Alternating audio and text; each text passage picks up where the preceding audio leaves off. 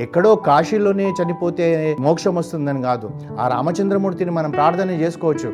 అయ్యా రామయ్య తండ్రి నాకు అంత శక్తి లేదయ్యా. నేను కాశీలో పోయి ఉండి నా చివరి దశ అక్కడ ఉండడానికి. నేను ఇక్కడే ఉంటాను. ఇక్కడే నేను నామస్మరణ చేస్తాను.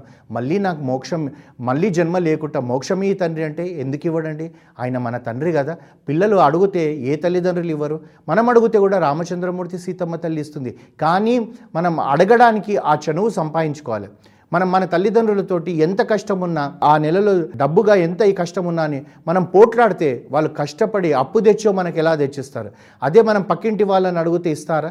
ఇవ్వరు. అంటే పక్కింటి వాళ్ళల్లో కూడా కొందరు మనం చనువుగా ఉంటే అంకుల్ ఆంటీ అన్న ఈ మధ్యకాలంలో పిలుస్తున్నారు కనుక బాబాయ్ పెన్ని మర్చిపోయాం కనుక ఆ చనువుతోటి వాళ్ళు ఇచ్చే అవకాశం ఉందేమో. కానీ మనల్ని ఈ సృష్టిని సృష్టించిన ఆ సీతమ్మ తల్లి రామచంద్రమూర్తిని మనం ప్రార్థన చేస్తే మనం ఏది అడుగుతా అది ఇస్తాడు. మనకు కావాల్సిందంతా కూడా మనం అడగాల్సిన అవసరమే లేదు. రామయ్య తండ్రి సీతమ్మ తల్లి నాకేది కావాలో నువ్వయ్యా అంటే చాలు. అన్నీ మనకిస్తారు. అది మనం చేయాల్సింది. ఈ విధంగా నామకరణం అయిపోయింది.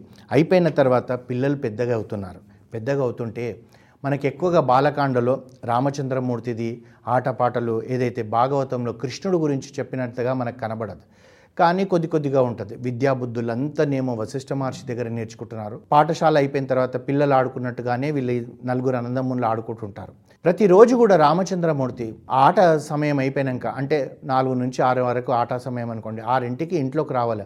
అంతఃపురంలోకి పరిగెత్తుకొని సంతోషంతో ఎంత సంతోషంతో పరిగెత్తుకుంటూ వచ్చి కౌశల్యమాతను గట్టిగా పట్టుకొని తాను ఒక మాట అంటాడు.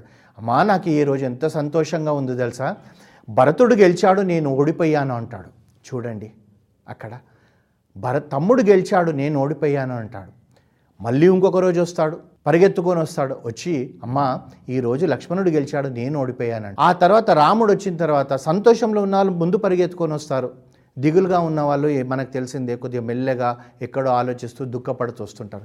భరతుడేమో దిగులుగా వచ్చి కౌశల్యమాత దగ్గరికి వచ్చి ఏడుపుతో ఉండి అమ్మా ఈరోజు కూడా నన్ను గెలిపించడానికి నా అన్న ఓడిపోతున్నాడు తల్లి అంటాడు.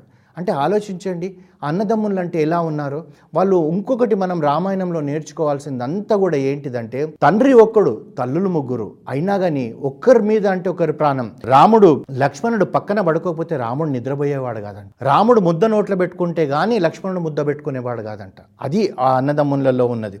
ఏదైనా మధుర పదార్థము సుమిత్రాదేవి రా లక్ష్మణుడికి ఇచ్చిందనుకో తాను ముందు తినేవాడు కాదు. పరిగెత్తుకుపోని రాముడు ఎక్కడ ఉంటే అక్కడ పోయి అన్నాను ముందు తిను అని చెప్పి ఇచ్చి ఆ ఎంగిలి తను తినేవాడు. అంటే వాళ్ళు అంత ప్రేమగా ఉన్నారు. లక్ష్మణుడు రాముడికి ఎక్కువ ప్రేమగా ఉంటే శత్రుఘ్నుడేమో భరతుడికి అంత ప్రేమగా ఉండేవాడు. ఈ విధంగా అన్నదమ్ములు వాళ్ళు అలా పెరిగారు. ఈ కాలంలో అలా ఉన్నారా? ఆస్తి పంపకాలు వచ్చేటప్పటికి అందరూ కూడా రాజప్రసాదాలు లేవండి ఈ కాలంలో. వంద గజాలున్న అన్నదమ్ములు కూడా ఒక్క గజం కొరకు ఓ ముప్పై సంవత్సరాలు కోర్టులో కొట్లాడతామంటారు. అవసరం వస్తే అన్న తమ్ముడిని చంపాలనుకుంటాడు తమ్ముడు అన్నం చంపాలనుకుంటాడు. కానీ అక్కడ మనం చూస్తుంటాము మన రామాయణంలో మనం తెలుసుకోవాల్సిందంతా కూడా మూడు రాజ్యాలలో అన్నదమ్ములకు సంఘర్షణ జరుగుతుంది. అంటే ఆ మూడు రాజ్యాలు ఉన్నాయి మూడు రాజ్యాలలో కూడా అన్నదమ్ములు ఉన్నారు.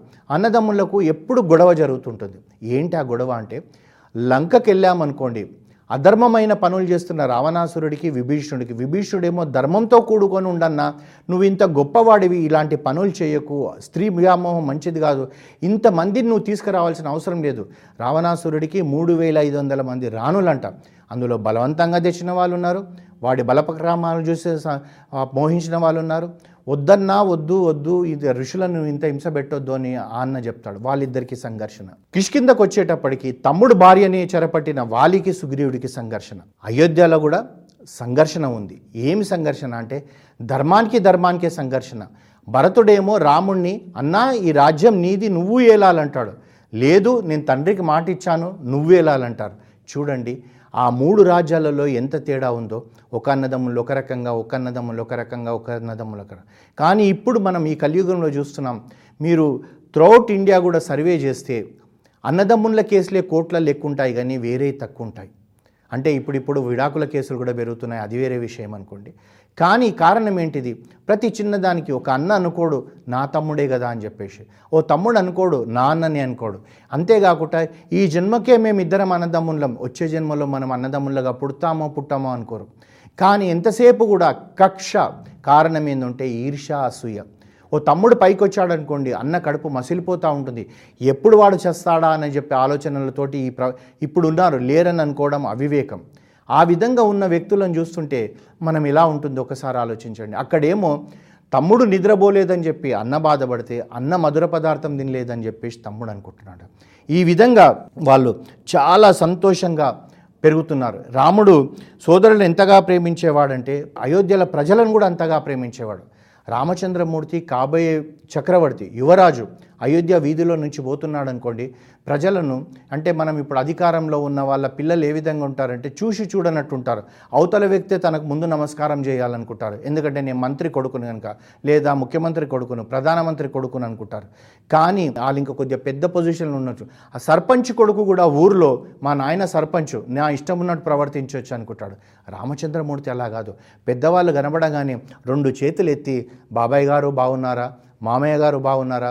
తాతయ్య గారు బాగున్నారా? ఏ పెద్దమ్మ ఎలా ఉన్నావు? అని చెప్పి బామ్మ ఎలా ఉన్నావు? ఈ విధంగా పలకరించేవాడు. అయితే అయోధ్యల వాళ్ళందరూ కూడా రామచంద్రమూర్తిని చూస్తుంటే ఆయన ప్రవర్తన చూస్తుంటే ఎంతో గొప్పగా రాజ్యాలేని ఏలిన ఆ దశరథ మహారాజును కూడా మర్చిపోతున్నారు. ఈ చిన్నవాడిని చూస్తుంటే పద్నాలుగు పదిహేను సంవత్సరాలు వచ్చాయి. ఏమి మర్యాద అండి? ఏమి మన్నన? ఎంత నమ్రత? అసలు రాజు కొడుకేనా? అని చెప్పి ప్రజలందరూ కూడా ఆశ్చర్యపోతుండేనంట. వాళ్ళందరూ కూడా ఏమనుకునే వాళ్ళంటే నలుగురు కూర్చొని మాట్లాడుకున్నారనుకోండి ఒక చెట్టు కింద కూర్చొని వాళ్ళందరూ ఏమనుకునే వాళ్ళంటే ఒరేయ్ మన మనం ఏ జన్మల పుణ్యం చేసుకున్నామో మన పుణ్యాల పంట ఆ రాముడు మన అయోధ్యలో పుట్టాడరా మన రాజుకు పుట్టాడరా మన కౌసల్యమాతకు పుట్టాడరా అని చెప్పి ఇంత సంతోషపడుతుంటే వాళ్ళు. ఈ విధంగా పద్ పదిహేను పదహారు సంవత్సరాలు వచ్చాయి. అయితే ఒక రోజు ఏం చేశాడంటే దశరథ మహారాజు మంత్రులను గురువులను అందరినీ కూర్చోబెట్టుకొని మాట్లాడుతున్నాడు. పిల్లలు పెద్దగా అవుతున్నారు వీరికి వివాహాలు చేయాలి మనము. ఆ సంబంధాలు చూడండి ఎలాంటి వాళ్ళని మనం చేసుకోవాలి? చూడండి అప్పటికి ఇప్పటికున్న తేడా అంతా మనకు తెలిసిపోతుంది. అప్పుడు పెద్దవాళ్ళని ముందు అడిగేవాళ్ళు గురువులను అడిగేవాళ్ళు ఎలాంటి సంబంధం చేసుకోవాలి? మనకు మర్యాద గల సంబంధం ఎలాంటిది? ఇప్పుడేమో అలా కాదు. వాడు ఎంత పెడతాడు? మనకెంత ఇస్తాడు పెళ్ళి కూతురుతో పాటు ఎంత ఆస్తి పంపిస్తాడు? అది అయిపోయిన పెళ్ళి అయిపోయినాక పిల్లలు పుట్టినాక కూడా ఈ మగ పెళ్ళి పిల్ల తండ్రి ఎంతసేపు ఆడపెళ్ళి కూతురు తండ్రిని గజ గజ గజ వణికి పియాలనే ఆలోచనలనే ఉంటాడు కానీ తాను నా వంశాన్ని అభివృద్ధి చేయడానికి వాళ్ళు వాళ్ళ అమ్మాయిని నాకు ఇచ్చారన్న జ్ఞానం ఏమాత్రం కూడా లేకుండా పోతుంది ఇవాళ రేపు ప్రజలలో. ఈ విధంగా మనం పెరుగుతున్నాం. అప్పుడేమో ఆ విధంగా ఉన్న సమయంలో ఇవన్నీ మాట్లాడుతున్నారంట. ఇంతలోనే ద్వారపాలకులు పరిగెత్తుకొని వచ్చారంట. వచ్చి చెప్పారంట మహారాజా విశ్వామిత్ర మహర్షి వచ్చాడని చెప్పారు. ఈ మాట వినేటప్పటికీ సంతోషపడిపోయాడంట దశరథ మహారాజు. తానే సింహాసనం నుంచి లేచి పరిగెత్తుకొని పోయాడంట. ఆ ద్వారపాలకం దగ్గర ఎక్కడైతే విశ్వామిత్ర మహర్షి ఉన్నాడో ఆయన దగ్గరికి ఎదురుగా వెళ్ళి మా తపస్సంపన్నుడు తేజోవంతుడైన విశ్వామిత్రి మహర్షికి సాష్టాంగ ప్రణామాలు చేశాడంట. ఆర్ఘపాద్యాలు ఇచ్చాడంట తీసుకొచ్చాడంట ఒక ఆసనం మీద కూర్చోబెట్టాడంట అందరు ఉన్నారంట ఉండేటప్పటికీ అంటే సంతోషంలో ఉన్నాడు. అరవై వేల సంవత్సరాల తర్వాత పిల్లలు పుట్టారు. ఆ పిల్లలేమో బుద్ధిమంతులు. ప్రజలందరూ కూడా కోరుకుంటున్నారు రాముడు రాముడు రాముడు. ఇట్లాంటి కొడుకుకు నేను తండ్రినైనా నా సంతోషంలో తను ఏం మాట్లాడుతుంటాడో ఏం చేస్తుంటాడో కూడా తెలియదు కనుక మహర్షి మీ ఆగమనము మాకు అమృత ప్రాప్తి లాంటిది. మీరు రావడమే మాకు అమృతం వచ్చినట్టు. మాకు ఇంకా మృత్యువే లేదని అనుకుంటున్నాము. ఎందుకు వచ్చారో చెప్పండి. అంతేకాకుండా మీరు రావడం వల్ల అనావృష్టితో ఉన్న ఒక భూమికి వర్షం పడ్డట్టుగా పుత్రులు లేని వాళ్ళకి పుత్ర సంతానం వచ్చినట్టుగా బీదవాడికి ధనం వచ్చినట్టు లాంటిది మీ మునిపుంగవ ఈనాడు మా అదృష్టం వల్ల నువ్వు మా దగ్గరకు వచ్చావు. ద్విజోత్తమ నా నుండి ఏ ఏదో ఆశించి వచ్చావు కదా ఏం కావాలో కోరుకో అంటాడు. ద్విజోత్తమ నా నుండి ఏమి ఆశించి వచ్చారో చెప్పండి. మీరు ఏ గొప్ప కార్యం వెంటబెట్టుకొని వచ్చి ఉంటారు నా నుండి ఏం కావాలంటే అది ఇస్తానన్నాడు. ఇక్కడే విశ్వామిత్రుడు ఒక మాట సంతోషంలో ఏం మాట్లాడకుండా చెప్పాడు. తానేమనుకున్నాడంటే మహర్షులు వస్తే ఒక యాగం చేస్తారు.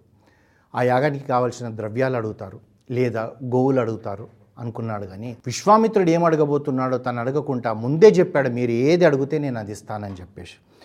ఆ మాట వినేటప్పటికీ వినయంతో చెప్తున్న ఆ మాటలు వింటుంటే విశ్వామిత్రుడుగా సంతోషపడ్డాడంట. దశరథ మహారాజు వాక్కులతో తృప్తి చెందిన గాదినందుడైన విశ్వామిత్రుడు దశరథుడితోటి ప్రేమగా చెప్తున్నాడు. ఏం చెప్తున్నాడంటే మహారాజా నువ్వు స్వద్వంశంలో పుట్టావు. బ్రహ్మర్షి అయిన వశిష్ఠ మహర్షి నీ గురువుగా పెట్టుకున్నావు ఇక్కడ. అంతేకాకుండా ఆయన ఉపదేశంలతోటి నువ్వు గొప్పగా రాజపాలన చేస్తున్నావు. ధర్మంతో కూడుకునే ఉన్నావు.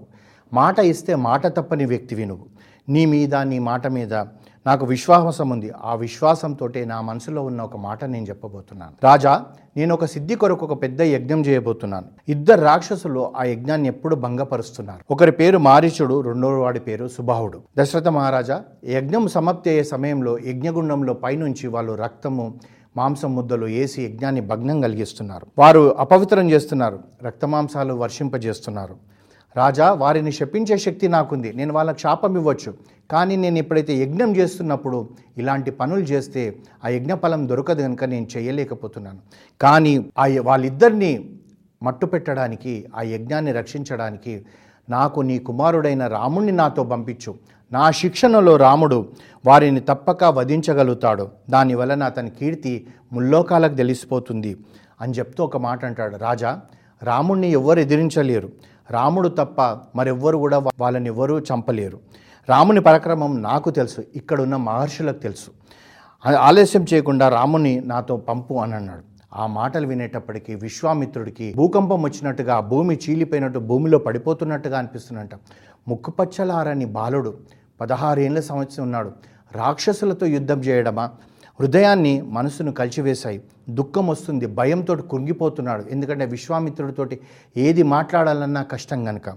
ప్రాణతుల్యంగా చూసుకుంటున్న నా రాముణ్ణి ఆ రాక్షసుల దగ్గరికి పంపడమా? అని చెప్పి మహర్షి నా రాముడికి పదహారు సంవత్సరాలు కూడా రాలేదు. నేను చిన్నవాడు అస్త్రశస్త్రాలు ఏమీ తెలియదు. ఉపయోగించడంలో పరిపూర్ణమైన ప్రజ్ఞ లేదు. శత్రువుల పరాక్రమం అంచనా వేయలేడు. యుద్ధము కౌశల్యం లేనివాడు కపట యుద్ధం చేయు రాక్షసులతో నా రాముడు యుద్ధం చేయలేడంటాడు. విశ్వామిత్ర అంతేకాకుండా నీకు తెలుసు నాకు అరవై వేల సంవత్సరాలు వచ్చినాక లేక లేక పుట్టిన పిల్లలు వీళ్ళు. వీళ్ళని నేను రాక్షసుల దగ్గరికి ఇలా పంపించగలుగుతాను అంటాడు. అంటే కూడా విశ్వామిత్రుడు అంటాడు దశరథ మహారాజా నీకు నేను మళ్ళీ చెప్తున్నాను రాముడే ఈ పని చేయగలుగుతాడు. ఈ విషయం నీకు తెలియదు కానీ ఇక్కడున్న నీ గురువులైన వశిష్ఠ మహర్షికి తెలుసు ఇక్కడున్న మహర్షులకు తెలుసు. నువ్వు ఏమి ఆలస్యం చేయకుండా నన్ను పం పంపించేయంటే మహర్షి నన్ను అనుగ్రహించు. నా సైనికులతో కలిసి నేనే వస్తాను నేనే యుద్ధం చేస్తాను నా రాముణ్ణి వదిలేసే అంటాడు. నీతోటి కాదు రాముడే చంపగలుగుతాడు నువ్వు అవసరం లేదంటాడు. ఆ మాట అనేటప్పటికీ విశ్వ ఏమా ఏదైతే అది అవుతుందని దశరథ మహారాజు నేను మాత్రం నా పిల్లల్ని పంపలేను మహర్షి. ఎందుకంటే వాళ్ళు లేకలేక పుట్టిన పిల్లలు ముక్కు పచ్చలారని పిల్లలు వాళ్ళని నీతో నేను పంపలేను అనేటప్పటికీ విశ్వామిత్రుడు కోపం వచ్చేసి రాజా ముందు మాట ఇచ్చావు ఇప్పుడు తప్పుతున్నావు. రఘువంశంలో పుట్టిన వాళ్ళు మాట ఇచ్చి తప్పిన వ్యక్తులలో మొట్టమొదటి వ్యక్తివి నువ్వే అవుతావు. ఇచ్చిన మాట నిలబెట్టుకోలేని నువ్వు నీ బంధువులతో కూడుకొని నువ్వు సుఖంగా ఉండని చెప్పి కోపంగా లేచిపోతుంటే ఆ భూమి అంతా కంపించిపోయిందంట విశ్వామిత్రుడు కోపం వచ్చేటప్పటికి. అప్పుడు వెంటనే వశిష్ఠ మహర్షి చెప్పాడు ఏమనంటే మహారాజా ఇక్షాకు వంశంలో ఉద్భవించావు. ధర్మంను రక్షించాల్సిన వాడివి నువ్వే విధంగా చేయొచ్చా? పరిత్యజించు. నీ వంశ ప్రతిష్టకు భంగం కలుగుతుంది. నీ పుణ్యమంతా పోతుంది. ముందు మాట ఇచ్చావు. ఇప్పుడు కాదనడం ధర్మం కాదు. దాని వలన నువ్వు యజ్ఞ యాగాదులు చేసిన పుణ్యం అంతా పోతుంది. దశరథ త్రిలోకం నందు ధర్మాత్ముడని పేరు పొందావు. సధర్మం చేసిన వాడివి. విశ్వామి అంతేకాకుండా విశ్వామిత్రుడు ధర్మస్వరూపుడు. గొప్ప పరాక్రమవంతుడు. బుద్ధిశాలి తపోధనుడు. రామునికి అస్త్రశస్త్ర విద్యలన్నీ నేర్పిస్తాడు. ఈ ప్రపంచంలో విశ్వామిత్రుడికి తెలియని అస్త్రశస్త్ర విద్యలు ఎవ్వరికి ఆయనకు తెలిసినంతగా ఎవరికి తెలియదు. అన్నీ తనకే తెలుసు. అవన్నీ కూడా రాముడికి దారబోస్తాడు. రాముడిని అక్కడ పంపి ఎప్పుడైతే మహావర్షాలు పుట్టి నదులన్నీ పొంగి సాగరంలో కలిసిపోతాయో ఈ రాముడు విశ్వామిత్రుడితో పోయడంలా గొప్ప వ్యక్తి అవుతాడు. నా మాట మీద నీకు నమ్మకం ఉంటే నమ్మకం ఉంది కనుక పంపి అంటాడు. సందేహించకు ఆడిన మాట తప్పకు. రాజా పెద్దగా వానలు పడ్డప్పుడు వాగులు వంకలు నదులు పరిగెడి సాగరంలో ఎలా చేరుతాయో అలాగే సమస్త విద్యలు విశ్వామిత్రుడి నుంచి రాముల్లో చేరుతాయి. నా మాట విను అని చెప్పి చెప్పేటప్పటికీ ఎప్పుడైతే గురువుగారు చెప్పారో దశరథ మహారాజు కూడా తన సంతృప్తి పొంది ఆ విశ్వామిత్రుడు మహర్షికి జ్యోతి చేతులెత్తి జోడించి మహర్షి మీరు ఒక్క నిమిషం ఆగండి నా పిల్లల్ని నేను పంపిస్తానని చెప్పేసి ఆ రామ అంతఃపురంలోకి వెళ్ళి రామచంద్రమూర్తిని స్వయంగా తీసుకొని వచ్చి మంగళవచనాలు చెప్పి తన తలపైన ముద్దు పెట్టుకొని రాముణ్ణి ఆశీర్వదించి ఆ విశ్వామిత్రుడికి అప్పచెప్తూ ఒక మాట చెప్తాడు. రామ నువ్వు గురువులైన విశ్వామిత్రుడితో వెళ్తున్నావు. నేను చెప్తే ఏం చేస్తావో ఇప్పుడు గురువుల సంరక్షణలో ఉంటావు. గురువుగారు ఏది చెప్తే అది చేయాలి.